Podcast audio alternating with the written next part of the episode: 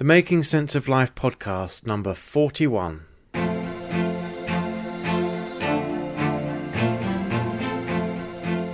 According to J.K. Rowling, life is difficult and complicated and beyond anyone's total control. The humility to know that will enable you to survive its vicissitudes. The Making Sense of Life podcast will not only empower you to navigate through a fast changing world, but also to grow in body, mind, and spirit. Inward change precedes outer transformation. As the ancient Greek author Plutarch once said, what we achieve inwardly will change outer reality. This podcast is sponsored by Logos Medical Legal. Sunil also works privately with senior leaders. Go to drsunil.com forward slash corporate to find out more.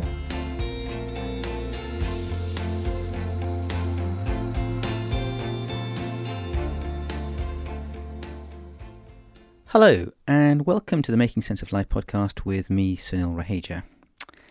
I just want to start by saying thank you for giving me your time and attention as we explore what it means to make sense of life in an increasingly challenging and complex world. So, whatever you're doing, whether you're driving, walking, washing your dishes, or maybe just sitting there listening, let's make this a good investment of your time. And in fact, investment is a very appropriate word about the subject we're going to talk about today. I was recently invited to speak at a financial institution on the subject, believe it or not, of how faith and prayer can enhance mental health. Yeah, I was surprised as well uh, that I should get invited by this institution that's all about money to talk about faith and prayer enhancing mental health. But I got it, and um, it was a great privilege to go. Um, and so I'm going to sort of give you a, a sort of background, well, I'm going to give you sort of summary of that talk with some additional reflections and thoughts. But let's just go back to this issue: money, prayer, and mental health. That might seem sound seem like an unusual, unusual combination until you realise there's a huge amount in the biblical scripture on money, and I think the people from this financial institution realise that, and that's why they invited me to speak. So, as I said, this podcast gives the main content of that talk with some additional reflections. Now, in case you didn't know, there are approximately 500 verses in the Bible on prayer and another 500 on faith. However, when it comes to money and possessions, believe it or not, there are a staggering 2,350 verses. And apparently, 15% of Jesus' words are on money and possessions. And that's actually more than he spoke about heaven and hell. And of Jesus' 38 parables, 16, that's over 40%, are about money. Now, we talk more about this and about the subject of money by itself on podcast number 11, and that's appropriately titled just Money. So if you want to uh, look that up and listen to that, I think you'll be encouraged. But let's go back to this podcast. How can faith and prayer enhance mental health? Now, to, to summarize it, and if you if you don't get anything else I say, then remember this. I can summarize by saying faith and prayer ultimately enhance mental health when I'm able to delight in God for who He is rather than what I can get out of Him. I'll say that again because it's just so important. Faith and prayer enhance mental health when I can delight in God for who He is rather than what I can get out of Him. And if we're going to break it down even further from that one sentence, to break it down to one, one word would be the word grace. You see, grace means undeserved mercy and favour. And when I truly understand grace, then that has a profound impact on my mental health. And the best way to try and convey that is with, with a story. Uh, let's just, it's all, it's, it's a, a made up story, so don't get too much into it, but just think about the emotions as I tell it to you. Imagine you come to my house to stay. Uh, I had to go out and I left you in charge. And when I returned, you said to me, Sunil, while you were out, someone came to the door with a bill to pay, and I paid it. Now, the story so far, there's one vital bit of information I haven't told you, and that's lacking. Any ideas? Can you think what that is? Well, it's how much was the bill? If the bill was one pound, one pound sterling, then that's hardly anything really, and it's it's not even worth saying thank you for. But imagine if that bill was twenty billion pounds, and you had the resources to pay it. Just think about it. How would that make me feel? I mean, if it was one pound, I'd, it's hardly worth saying thank you. But twenty billion? I mean, I'd I'd be completely blown away. I mean, I'd totally uh, indebted to you in every way. But you know, it gets even better. If you just paid the 20 billion, you see, that deficit would bring me to zero. I'd be out of the 20 billion in the red, but I'd still be at zero. But grace is even more wonderful and more exciting because not only do you pay the 20 billion pound bill, you actually credit my my account with a further 20 billion and you buy me a new house as well. Now, when I put it like that, that this sounds incredibly crazy. It sounds ludicrous. But that's a little picture of what the Bible seeks to convey about how grace impacts the mental health and and life of someone who understands what grace means. So that's understanding a little bit about that's that's a summary if you like. It's it prayer and faith enhance mental health when we really understand grace. But let's break down some, some of the words we've used. Faith. Let's start with faith. What do we mean by faith?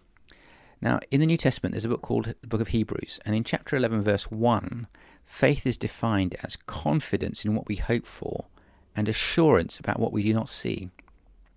In other words, faith is confidence in, in an unseen future. So, faith is actually an incredibly practical experience that we all have, we all know about. You have to have faith to just get on in this world. I mean, faith to, to sit down on, on, on, a chair to believe that it, it's it's not going to break if you sit on it.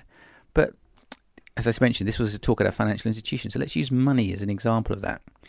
Now, all notes in the UK, and as far as I know, all around the world, have the words, and you, you might want to go and check this on one of your notes. They, they say something along the words, I promise to pay the bearer on demand the sum of, and so in England it's the sum of £5, £10, £20 or £50.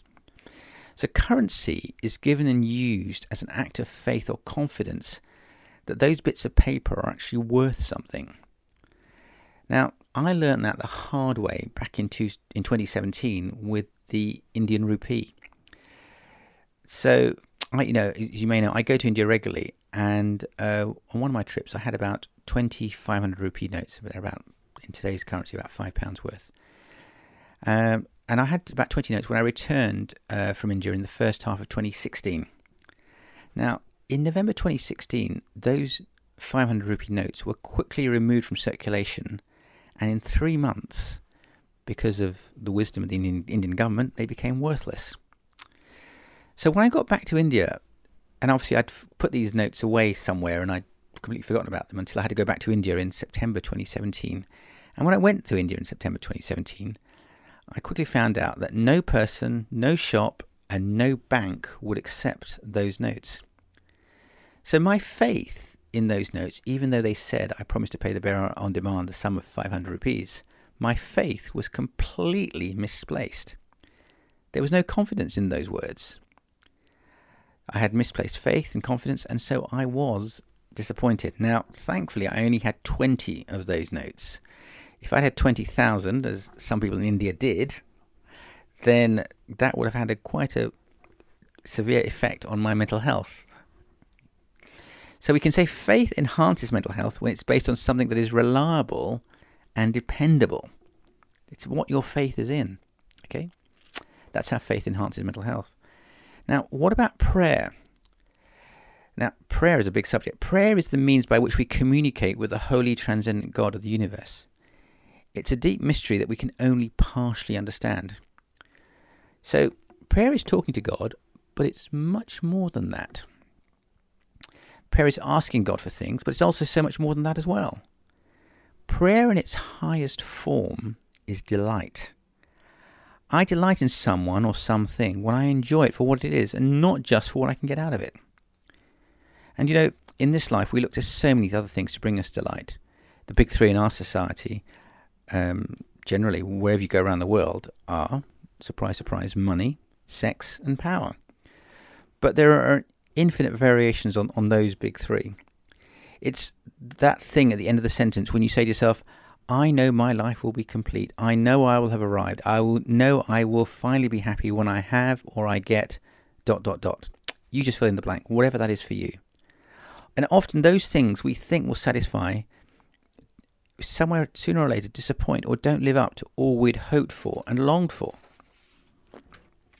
Now, again, we go more into this um, in a conversation uh, on podcast 32 and 33 on how to know joy when life feels tough and practical ways to find joy through disappointment. So I'd encourage you to go to, podcast 32 and 33 if you want to explore that um, in in more detail. So faith and prayer are intimately linked. Now, according to Hebrews chapter 11, verse 6, we're told, without faith it is impossible to please God, because anyone who comes to him must believe he exists and that he rewards those who earnestly seek him. I'll repeat that again without faith, it's impossible to please God because anyone who comes to him must believe that he exists and that he rewards those who, who earnestly seek him. So faith is dependent on what your confidence is in.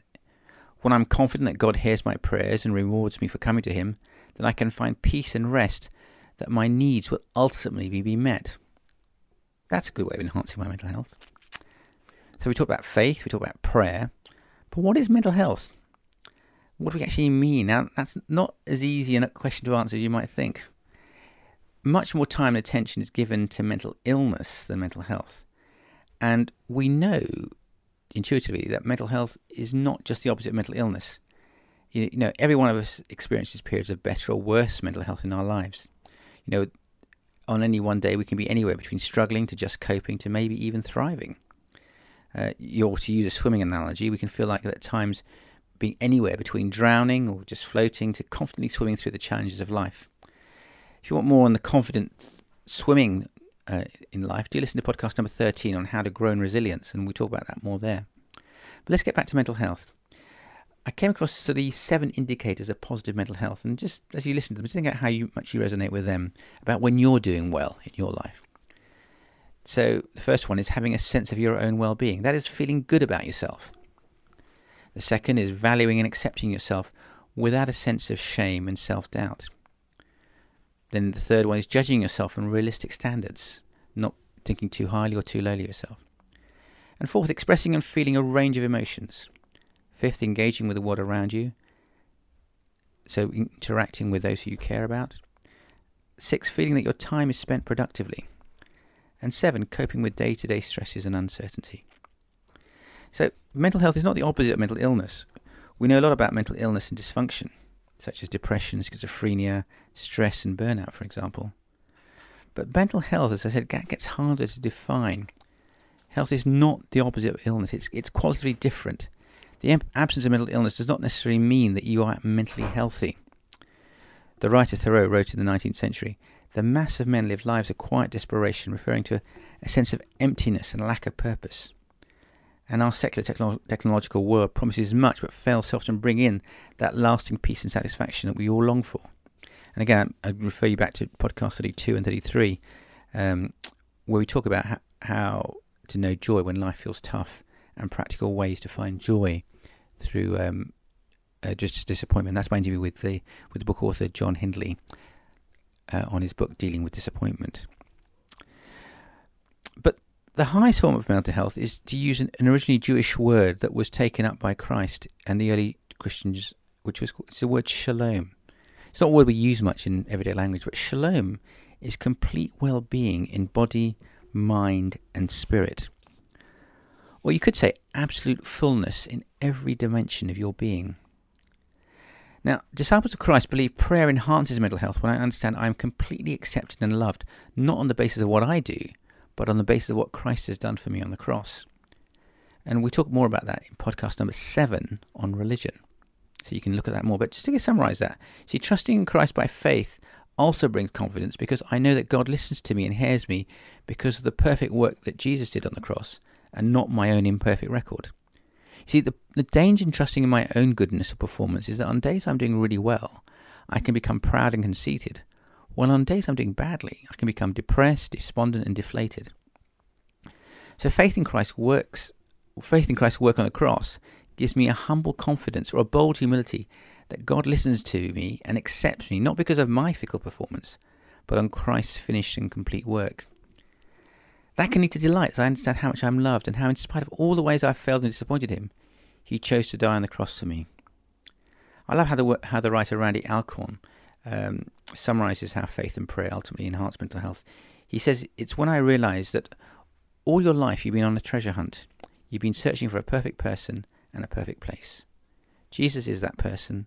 Heaven is that place. Now, when that grips me to the core, then I begin on the path to shalom. I begin to delight in God for who He is and what He has done for me in Christ. I'm on the path to the highest form of mental health. As I said, that's shalom. And the word shalom means richness, fullness, multidimensional thriving and satisfaction. Just think about that richness, fullness, multidimensional thriving and satisfaction. The rich simplicity of being who you are before God. It's the highest form of well being. Uh, another writer, Eugene Peterson, puts it Shalom or peace is one of the richest words in the Bible. You can no more define it by looking up its meaning in, in, in the dictionary than you can define a person by his or her social security number. It gathers all aspects of wholeness that result from God's will being completed in us. It is the work of God that, when complete, releases streams of living water in us and pulsates eternal life. Every time Jesus healed, forgave, or called someone, we have a demonstration of shalom. With that, that's an appropriate way to end with Jesus' words to the Samaritan woman who was desperate for wholeness in her life. In John chapter 4, Jesus talks of giving living water that will completely satisfy and even well up in our souls to eternal life. That is the ultimate experience of how prayer and faith can enhance mental health. And as I finish, I just want to say, is that your experience? Have you tasted this well being? You can taste it for the first time or continue to experience it forever, no matter what challenges you're facing. Now, that is a wonderful promise. Thank you.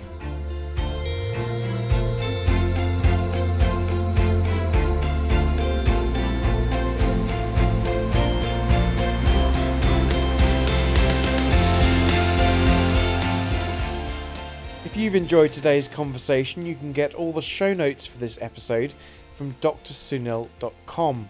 And could you do us a favour? Head over to iTunes to rate the programme. This is by far the best way to get this content into the hands of those who need it most. Also, do you think about who you could pass details of the podcast on to? Don't forget to check out the blog for more great content. That's drsunil.com, helping you to make sense of life in a challenging and complex world. Until next time, goodbye for now.